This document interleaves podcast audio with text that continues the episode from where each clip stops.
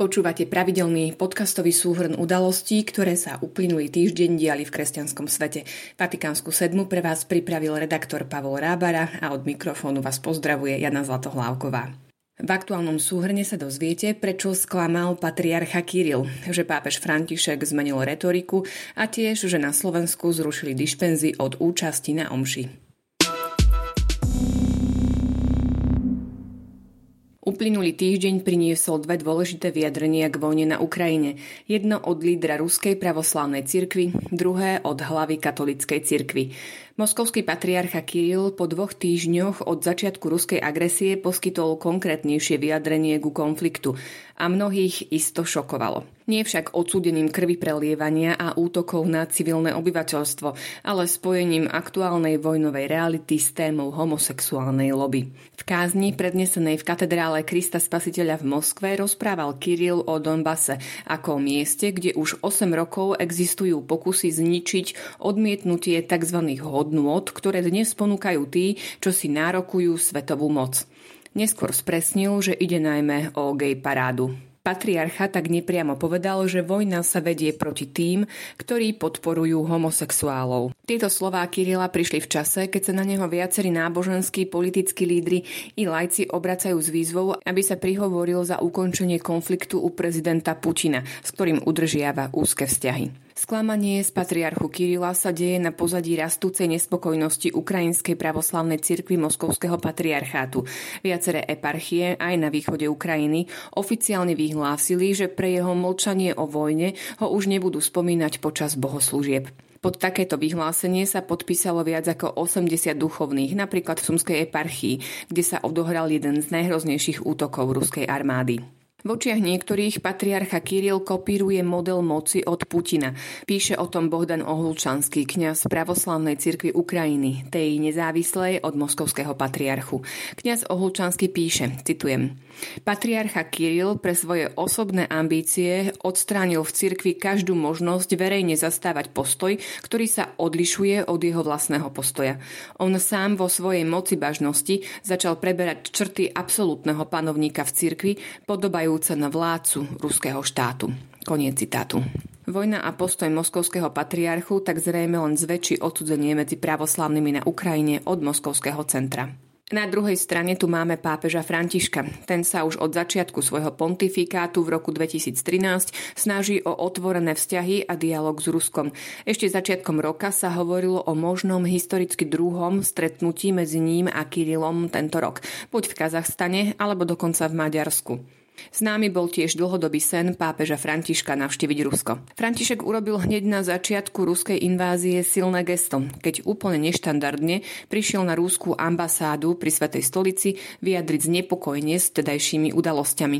No od začiatku invázie bol pápež vo vyjadreniach relatívne zdržanlivý a tvrdší slova používal skôr štátny sekretár Parolin. Avšak uplynulú nedeľu sa čosi zmenilo. Pápežov príhovor počas modlitby Aniel pána predstavuje zásadnú zmenu v doterajšej diplomatickej línii Svetej stolice v súvislosti s konfliktom na Ukrajine, zhodnotil talianský vatikanista Andrea Galiarducci. František vyhlásil, Ukrajinou tečú potoky krvi a slz. Toto nie je len vojenská operácia, ale vojna rozsievajúca smrť, skazu a utrpenie. Pápež sa zároveň poďakoval novinárom, ktorí riskujú životy kvôli garantovaniu informácií. Oznámil tiež vyslanie dvojice kardinálov na Ukrajinu. Vatikán podľa Galiardučiho ukázal, že sa chce vyhnúť dezinterpretácii svojho postoja, že nie je slepý voči aktuálnym udalostiam a nechce sa len neutrálne prizerať. O kontraste medzi prezidentmi Putinom a Zelenským sa už písalo. Kým jeden sa ukrýva pred vírusom za dlhým stolom, druhý v uliciach svojho hlavného mesta povzbudzuje obyvateľov k hrdinskosti. Po tomto týždni sa zväčšil aj kontrast medzi lídrami církvy, moskovským pravoslávnym patriarchom a rímským biskupom. Teraz si vypočujte ďalšie udalosti v skratke. Slovenskí biskupy zrušili dišpenzy od povinnej účasti na bohoslužbách, výnimkou je Rožňava. Pre katolíkov tak znova platí záväzná účasť na bohoslužbách v nedeľu a na prikázané sviatky. Reholné sestry pre situáciu na Ukrajine spustili bezplatnú linku. Zameraná je na pomoc ľuďom na Slovensku, ktorých sa dotýka vojna na Ukrajine. Pápežov vyslanec kardinál Michael Černy navštívil utečencov v zakarpatskej dedinke na Ukrajine. Pri návšteve tamojšieho centra pre utečencov kardinál osobne pozdravoval ženy s deťmi. Predseda Komisie biskupských konferencií Európskej únie kardinál Hollerich adresoval list moskovskému patriarchovi Kirilovi. Prosí ho, aby u ruských štátnych autorít apeloval na okamžité zastavenie nepriateľských činov proti obyvateľom Ukrajiny. Predseda Nemeckej biskupskej konferencie biskup Georg Betzing sa vyjadril za zmenu katechizmu v otázke sexuality mimo manželstva a tiež homosexuality. Francúzsky súd poslal za vraždu kňaza v roku 2016 do väzenia ďalších troch ľudí. Usvedčil mužov vo veku od 25 do 36 rokov zo zločineckej spolupráce s teroristickou skupinou. Iránsky odvolací súd oslobodil deviatich kresťanov. Organizácia Open Doors USA rozhodnutie označila za prelomové. Pápež František spolu s ďalšími členmi rímskej kúrie začal v nedeľu pôsobiť duchovné cvičenia, ktoré potrvajú do piatka. Na záver máme pre vás tentokrát filmovú bodku. Minulý týždeň na tomto mieste spomenul kolega Imrich Gazda viaceré knižné typy na pôstne obdobie. Ak by ste hľadali vhodný film s náboženskou tematikou, dávame do pozornosti talianský film Buďte dobrí, ak môžete z roku 1983 o svetom Filipovi Nerim. Áno, je to ten film s miernymi nadávkami a cirkevnými vtipmi. Slovenskú verziu pripravilo štúdio Lux v hlavnom znení s Marianom Labudom. Buďte dobrí, ak môžete, je celkom isto dobrým filmom aj na pôst. Naznačuje to už titul na pieseň Márnosť nad márnosť. A v samotnom filme nájdeme mnoho ďalších asketických prvkov, dokonca s odľahčeným prístupom.